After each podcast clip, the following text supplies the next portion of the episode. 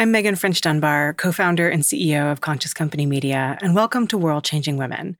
Each week, we interview some of the most badass female founders in the world to get their insights on how they've built game changing companies that actually have a positive impact on the world. Our hope here is to inspire and help people of all backgrounds who feel like starting a business or chasing their dream is out of their reach to reconsider. We'll hear the good, the bad, and sometimes even the ugly of what it takes to start and build something incredible. And we hope that every episode will leave you inspired, hopeful, and with practical tips that will help you along your journey. Welcome to World Changing Women.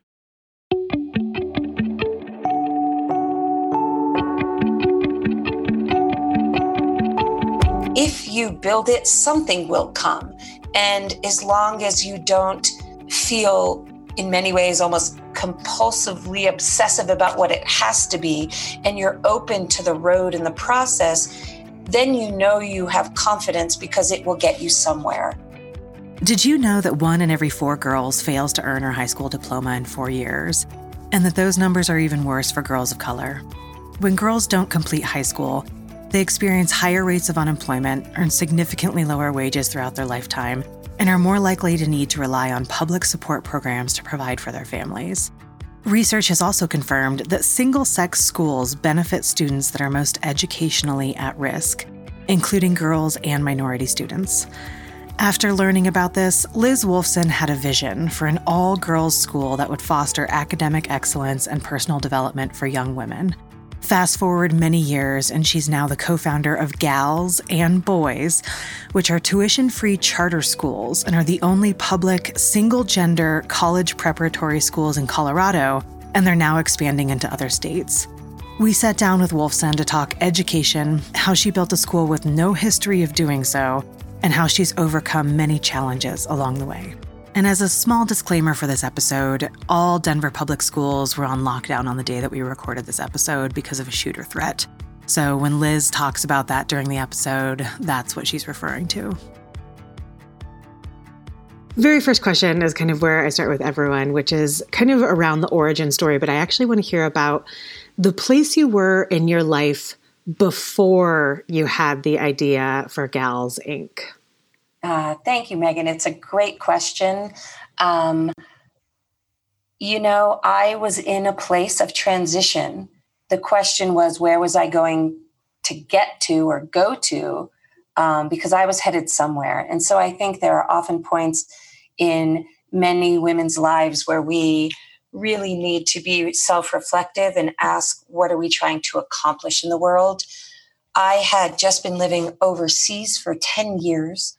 I came back and truly couldn't find something that was matching my life context uh, with my purpose context.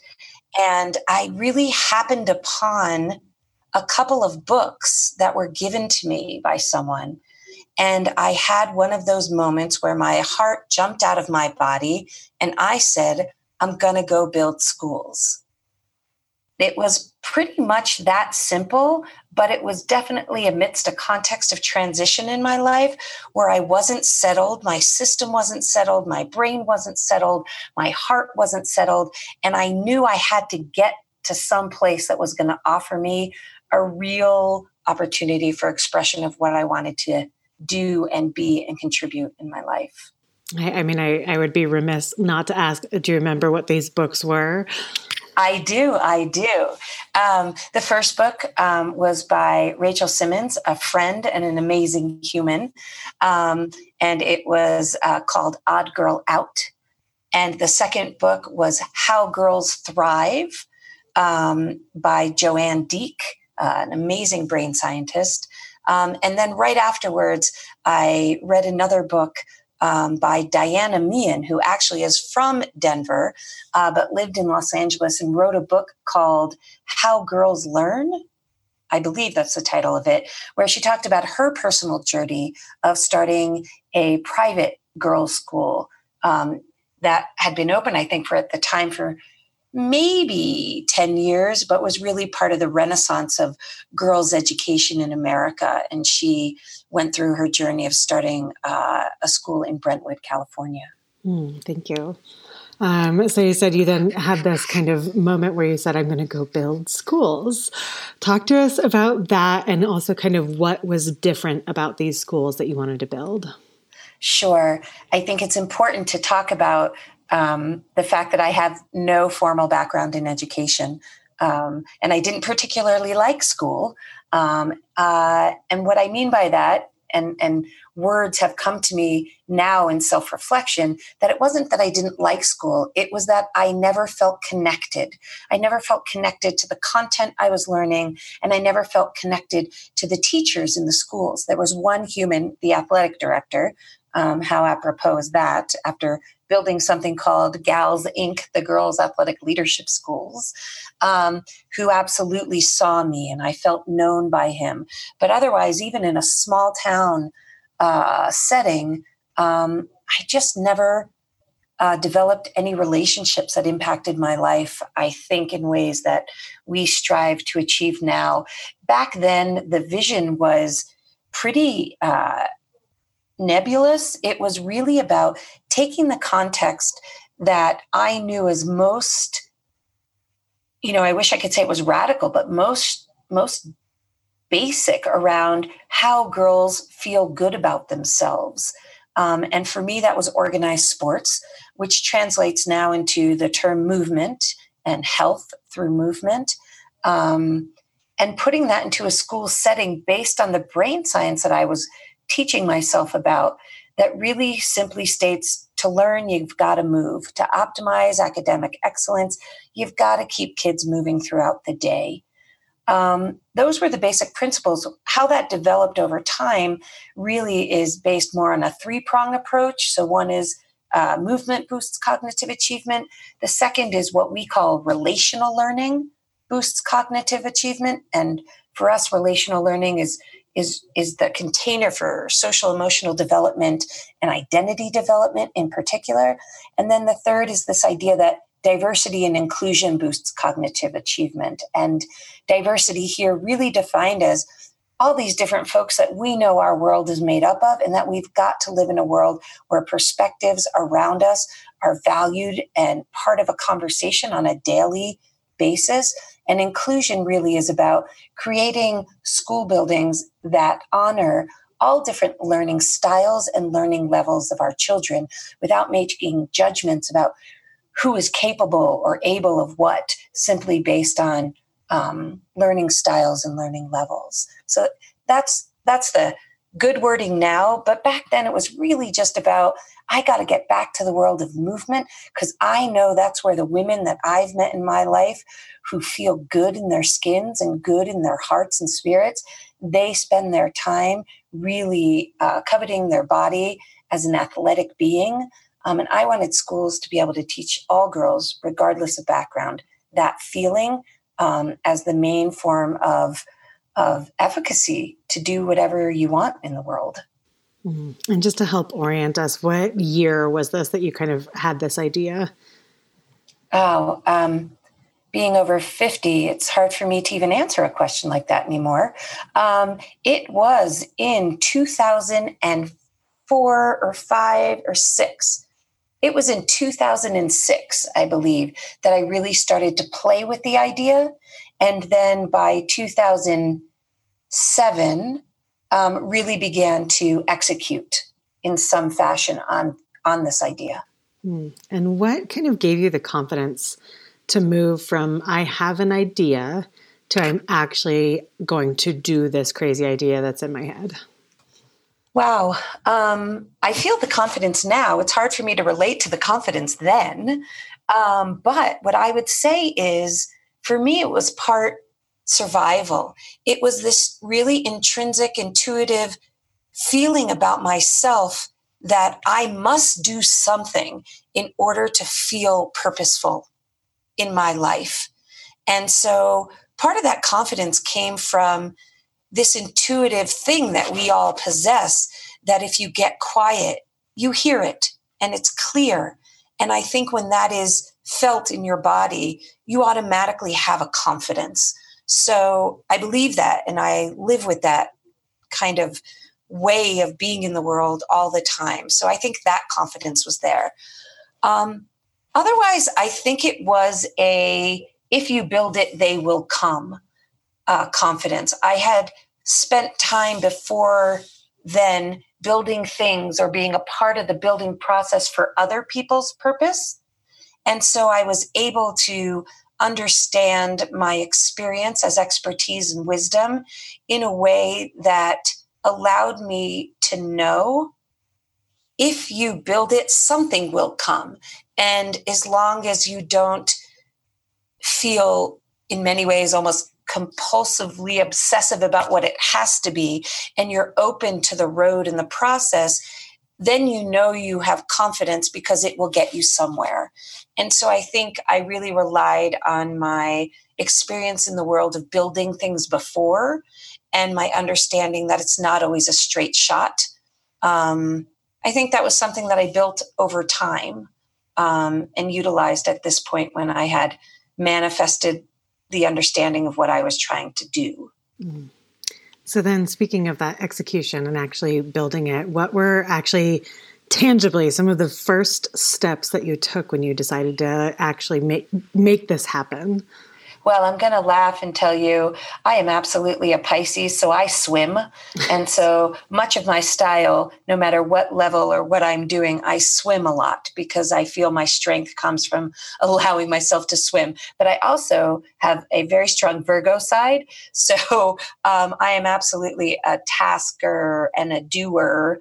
Um, in a way that that benefited me. I recognized from the beginning that my own perspective was never going to be enough. So the first things that I did included networking with people like Rachel Simmons, who wrote the book, uh, Birch Ford, who's a, a, a, a, real big deal in the, in the area of, of building girls' schools. Um, and I just started to talk to people. I started to make connections. That is part of the wisdom that I've gained over the years before now, is that I've always been strong in understanding how to connect the dots, and even more importantly, how to create the dots so I just went out there and started to talk to a ton of people based on reading and writing and uh, internet surfing that I was doing.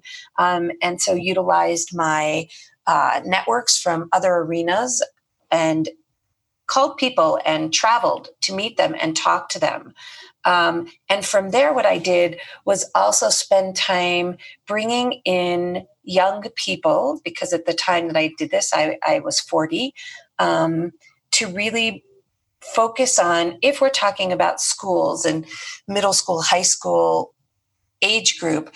I'm kind of past that and really needed to think about having partners in this process who were much closer um, in age to the to the students we would be serving. And so i spent time researching how to get interns.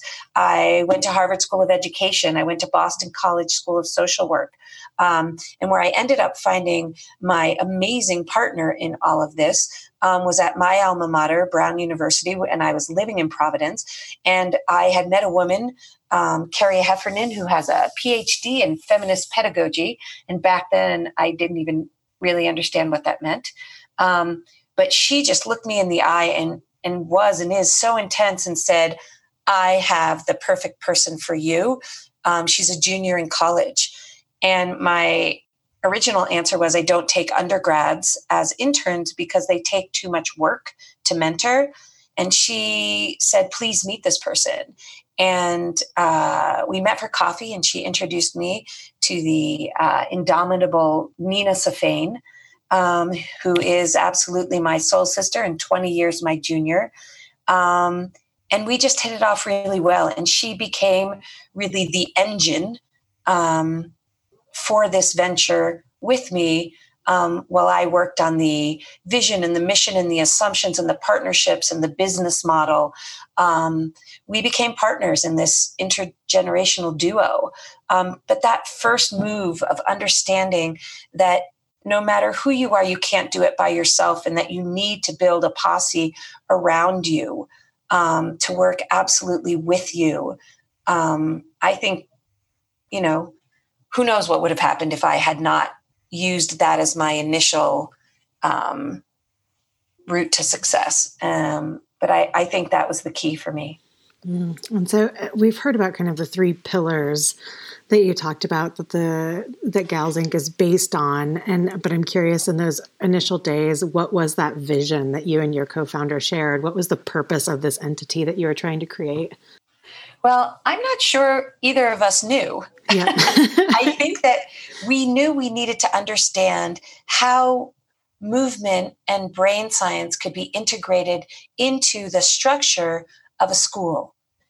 Um, and so we spent a lot of time. Um, the first summer that Nina worked with me, um, she had received a fellowship um, from the the Center for Public Service uh, at Brown, where I was able to just send her to Florida and send her to California to meet with organizations like CrossFit Kids to sit in meditation and kind of exploratory movement groups with a amazing woman named Janice Rouse who who does what's called body dialogue. Um, we brought together educators from different realms to just talk through how do we think about language. How do we think about structure? How do we think about a path in an educational journey that might look different? Um, so we were doing a lot of searching. I think i also needed to really understand education as an industry um, since I had never worked in a school until the day we opened up our first school, um, there was just a huge level of lack of understanding what we were getting into. And to be honest, we made a philosophical decision at the beginning to open a private school um, because I believed that if we could prove something in a private setting for those with privilege, then everybody else would jump at it, as opposed to falling prey to, I think, more typical education school leaders 10 years ago where it was this kind of school model works for those kids. And uh, I really came in, and Nina really pushed this uh, for me um, the issue that we need to really be involved in issues of those at risk and those um, less fortunate and those um, fighting for the justice of access and opportunity to schooling, we needed to talk about them in the same breath that we're talking about those with privilege and absolute choice and opportunity. So we really spent our time searching together um, and figuring out what the route was going to be to opening our first school. And I think that's where my uh, leadership or my business sense and experience came into play of when is the time as an entrepreneur to stop thinking researching and planning and to start to build the actual product um, and i made that decision about 15 16 maybe 18 months in that it was time to just not even dip our toe in the water but just jump full force into the ocean and see what happens hmm. so let's talk about that moment when you jumped into the ocean full force. Uh, what was it like, kind of opening that first school, and were what were were there anything that you did that you wish you had done differently? Well, there's a list of at least 15 to 35 things that I think both Nina and I would tell you. Had we known, um, we would have done it differently. But I would also say that I think most entrepreneurs would agree with me that it is that first jumping into the ocean with your eyes wide open, but truly not knowing how it's going to be. Um, that process is it's it's um, it's irreplaceable. Mm-hmm. Um, it is what makes me feel that I have expertise now because I've been through it. Um, I would say the two or three things that I would highlight, and maybe only one, um, that we would have done differently. Um, I think we would have thought through our long term strategy more um, and created multiple pathways that we could have come back to over time and just continue to uh, let those different strategies unfold over time. I feel that um, what I learned was that schools are such unbelievably responsive institutions that I didn't have the amount of time to really plan or think in the way that I wish we could have and that sustained itself as a as a practice over time um, there really wasn't that ability to both open the flagship school and continue to really hold a strong strategic thinking practice every day. Um, i think i got there um, after four years of being the school head of the middle school while nina was earning her stripes by becoming a teacher and then running other pieces of our program, running special education, um, because the plan for her was always to be the on the ground educator. That was her initial goal. Uh, mine was always to get to the place that there was a platform of discussion around the outcomes and what we had learned in this process as part of a, a participation in public discourse around gender equity. Um, but I think maybe what I would have done differently is really understood the framework in which new schools were being started politically in order to allow myself to be more of a player from the get go versus a doer for four years and then realizing in the realm of politics and education, we were a little bit, if not a lot of bit, behind in terms of our ability um, to raise funds and therefore free up my business brain um, in order to ensure a future that was much more sustainable than what we're actually experiencing now. So I have to ask I mean, your first school, how did you convince people to send their children to a brand new school? and and what what did that kind of first class look like? How large is it? Um, well, we opened up our first middle school with sixth and seventh graders, and I believe we opened up with 114 to start. Um, the goal was always to be somewhere around 90 um, in each grade. So we were far below uh, what we needed to be. Um, I think at the end of the day, we were just really great salespeople. Um, and again, the multi generational approach worked because Nina was just brilliant um, with children um, and students and prospective students in a way that I just was never cool enough to be. and I believe that I was able to capture um, adults understanding that not only were we a startup, but we were a startup that really was led by a dynamic adult that they could call upon and and hold to expectations. But we did everything from carry bouncy balls um, into libraries um, with pamphlets made with pictures of my nieces in them. um, we went to like soccer tournaments and walked the sidelines and handed out flyers. Uh, we went to um, people's homes.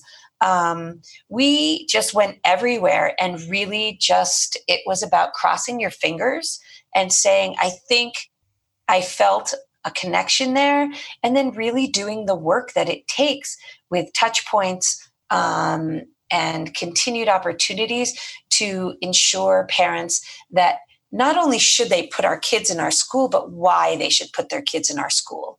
And so I think what made us tremendous was a combination of a educational vision with a, a world vision of what we really believed we were offering these young girls and their families. Um, but we were as about grassroots as you could have ever imagined.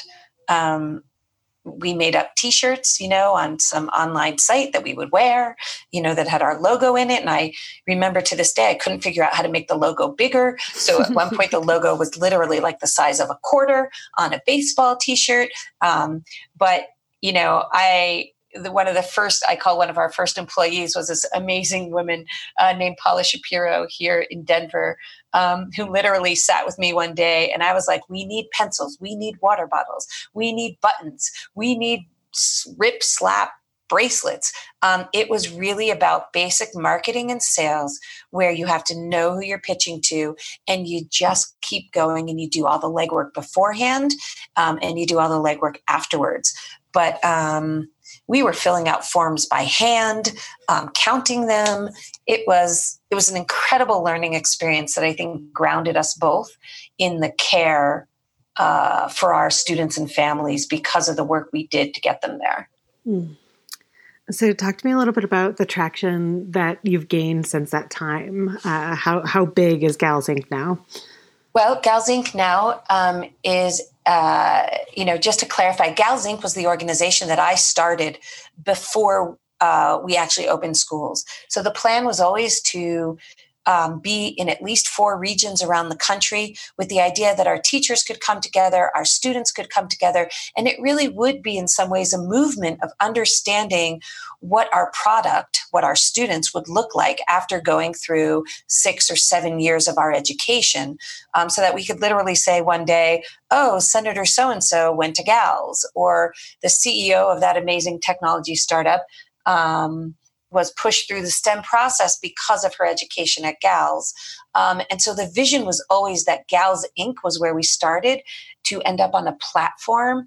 Um, as I said before, the participation in public discourse around gender equity and the how to of leadership development for our uh, young women.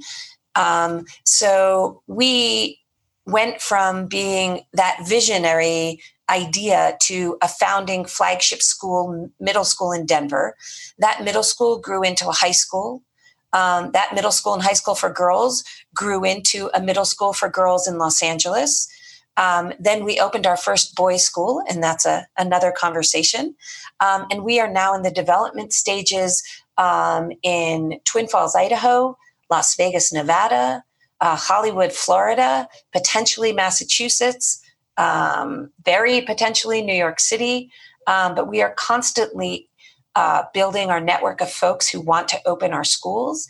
In addition, we have kind of uh, diversified our revenue model where we are um, all appendages uh, crossed, uh, receiving a uh, major a grant from the New Schools Venture Fund out of Oakland in order to do um, model provider work, which means instead of opening whole school models that are GALS schools, we would work with um, districts or other individual schools or schools networks to put in our signature programs around movement and relational learning. So we're growing fast. We're kind of like a franchise. All of our organizations are independent 501c3s, um, and we are connected through licensing agreements.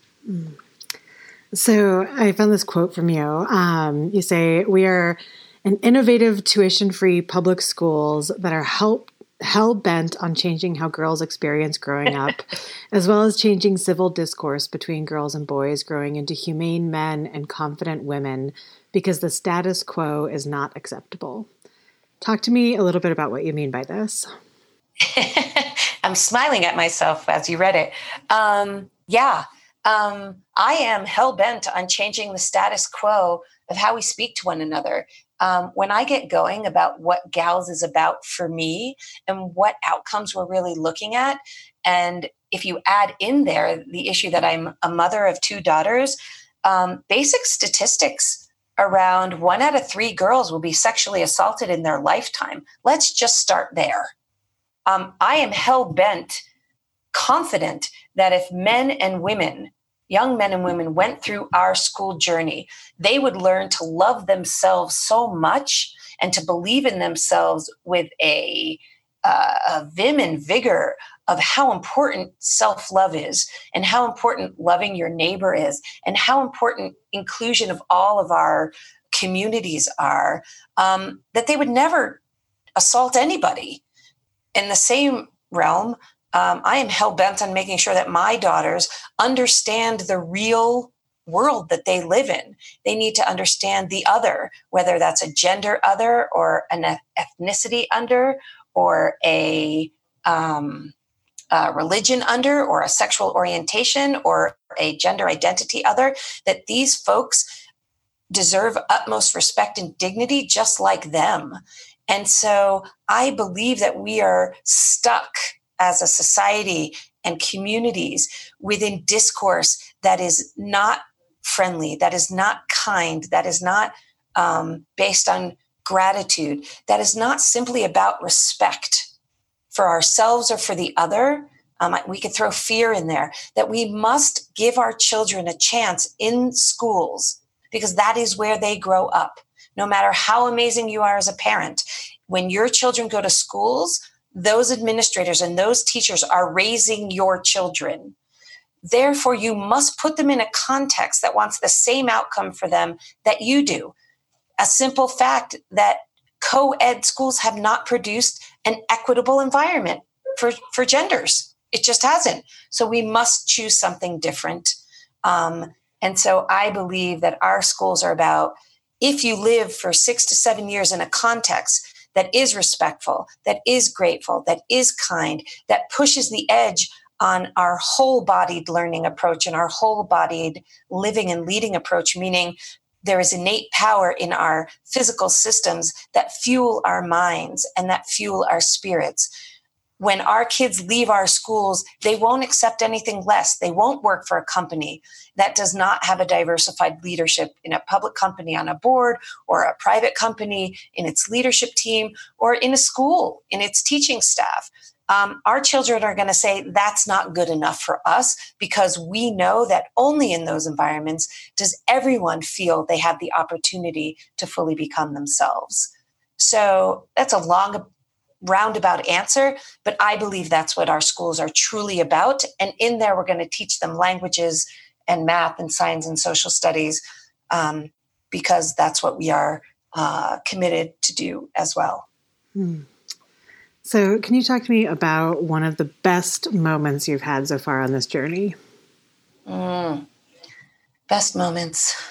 Um, well, I think absolutely one of the best moments was watching Nina come into her own um, as a leader and as a as a as a woman.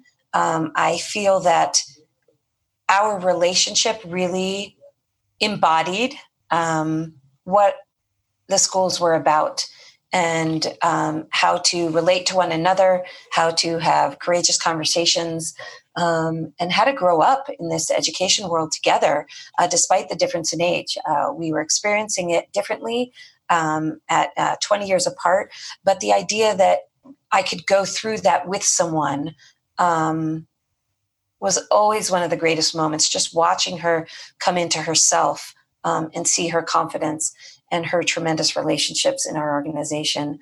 I think there are so many moments with students that I have had that are just um, irreplaceable.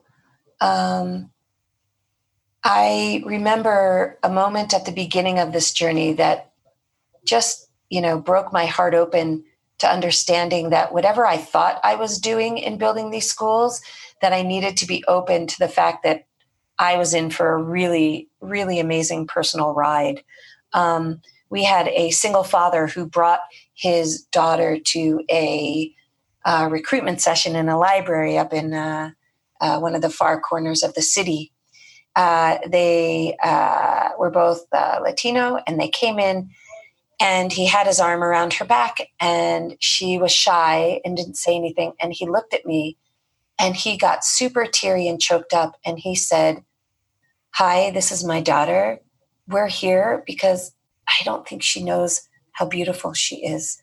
And i just want her to know how beautiful she is. And it wasn't about looks. It was about this father understanding that his responsibility in shepherding his child in life was to ensure that she understood the depth of her person and her right to manifest that however she saw fit. And I remember feeling this unbelievable light in my system um, around that moment. So that is one that sticks out uh, when you ask me that question. Mm, thank you. Um, and on the other side of things, what has been one of the most challenging moments thus far, and how have you gotten through it? there are so many challenging moments. Um, I consider myself pretty adept at politics, whether they're um, professional politics or communal politics, um, but I was not ready for the intensity of politics in the education system um, I did not understand when we got into it how politics and the political will of the district, uh, Denver Public Schools, that we were applying to be a part of, I did not understand um, how it worked. Um, and so, two moments stick out for me. Um, the first is um, when uh, we applied to get our charter um, and we were turned down. And it was clear to me that we were turned down um, quite substantially based on political reasons, because within, I want to say, within a week at, at the very most, we were asked to come back to the next round. Um, and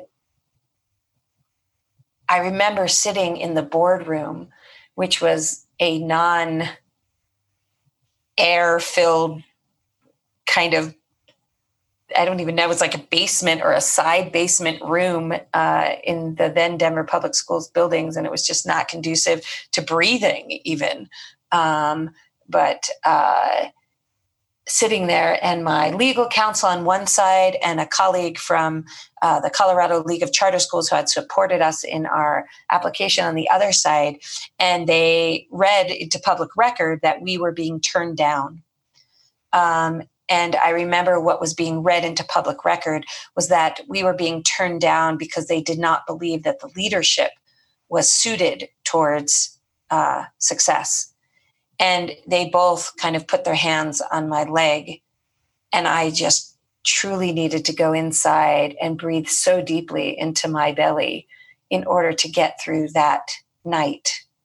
Um, and we knew it was coming, but it didn't change the fact that I had to sit and be a witness to our potential failure of even getting past to open. And for reasons that made absolutely no sense and did not have a true rationale in our opinion. Um, but we had to accept it and then uh, move on from there. Um, it was a truly gut wrenching moment uh, that I will never forget. I would say the second moment, which I think is important to talk about, um, is how on the ground in these grassroots efforts, leaders like myself and Nina and our whole team and board that was was amazing. Um, you're constantly having to deal with issues of uh, just gender bias, um, unconscious or completely intentional. They both exist. And there was a moment when we were politicking hard and um, using all of our chits to guarantee an inclusion in a public bond for millions of dollars for our facility to grow um, to fit the needs of our population, which at that point had reached over 500 students here in Denver. Um, and sitting in a meeting with with with folks um, at the highest levels of the district, and having someone say, um, "You know, Liz, I feel like you're bullying my staff or you're bullying us. I don't remember the exact words. And the the blood rushing to my head and before I even had a chance to formulate what comes next, my two uh, lay leaders or volunteer leaders next to me really um, taking charge of disallowing that type of uh, gender bullying um, that would have never been said to a male leader who was being successful as I was um, in ensuring um, attention paid to our, our venture. And I remember saying out loud after my lay people had um, stood up on, on, on our behalf, because it was never about me, it's always been about the venture, um, my saying, I will not apologize for the acumen in which we have gotten this far um, and I am not going to apologize for that, or something to that nature. Um, but that experience, among other situations like that, um, is one that will never leave me, um, either for my own growth and development or for my mentoring and sharing with other young women. Mm, thank you for sharing. Um, speaking of kind of growth and development, what are some of the best pieces of leadership advice that you've gotten so far? I believe that advice that I was given, and I'm not sure where it came from, was simply that leadership must always model what it is you're looking to achieve. That leadership is not in a vacuum from the values and purpose of the venture. And so, in this case, running schools, um, in that situation we just spoke about, um, what would I tell a student who would be treated like that from someone in the world who was bullying them based on gender. Um, I would absolutely talk about going back to your values and principles and standing behind them. Because if you're going to succeed, you are going to succeed because of their power and strength. And if you're going to fail, you're going to fail because of their power and strength. But they're not up for discussion. And so at all of our gal schools, you'll consistently hear um, our leaders and our administration and teachers um, talking about modeling uh, what we believe in and that it needs to be consistent um, uh, because that is the definition of what we do. And leaders must represent that uh, to the best of their abilities all the time. Mm, i love that. Um, and then for other folks out there who are looking to start something of their own what yeah. advice do you have for them well you've got to love startup um, you've just got to love it. You've got to laugh. You've got to find joy. You have to find release. But if you want to do it, then figure out who you are in that puzzle first. Decide who you want to be. Are you the spiritual leader, the visionary? Are you the manager of the human process that it will take to create what you want? Or are you literally just uh, a worker someone who's going to take one piece of it and develop it so fully in all of its details down to the to the minutia of product development or curriculum development whatever it is you need to know who you are and who you are doesn't have to change but you have to be able to surround yourself with everybody else because no one can create something by themselves um, but you, you got to know who you are in there. And that takes, again, continuous self reflection, continuous support in a therapeutic way of being able to let go what happens every day and start anew. But all of that really revolves around self knowledge, um, the willingness to grow, the willingness to uh, be resilient, um, and the will- willingness to ask for help. And again, these are all things that create a context in which anyone can be successful, um, but you got to know who you are in that picture. Um, I believe that I'm incredibly lucky that I have had the opportunity to dream, to create, to fulfill something, to think about scale. Um, if someone wants to go through that process and then from a, a second layer, pass it on to those that you love the the most. Um, I love the fact that my kids have been through this journey with me and they see me struggling and they see me celebrating. Um, I love that I can model that. And so I would say to anybody who wants to start something, do it. Um, don't think twice. Be willing to put your whole self in, um, but know who you are and make sure that you are open to becoming something new in the process. Oh, I love that. All right. And our final question here What is giving you hope for the future? a difficult question to ask me on this day. Um, but I think what gives me hope for the future is that there are a lot of people from all backgrounds dissatisfied, feeling angst, wanting change. That gives me hope. I don't think I have the same level of hope that we're going to find our way in my lifetime to how to work together when we all are coming at issues of angst from different perspectives. Um, but at least I know there's angst, and at least I know people want change. Um, but kind of in an old Zen Buddhist way, you can't want change, you have to make change or you have to be change. Um, and so I think that there are a ton of young people who, for for not great reasons, uh, like my middle school daughter, who's having to understand why a young woman would travel across the country who was born two years after a school shooting in you know in littleton colorado you know barely one city from where we live why a young woman would hate so much and be willing to fly across the country and you know buy guns and then unfortunately be hunted down and and self-inflicting to the point of death.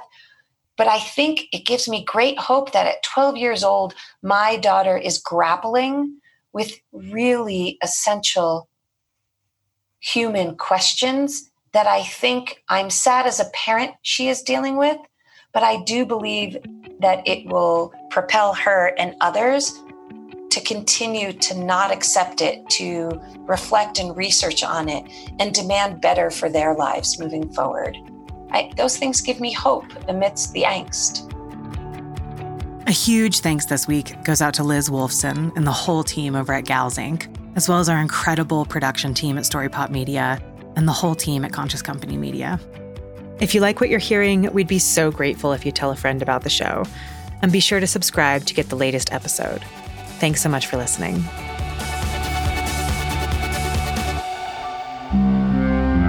A Story Pop Media production.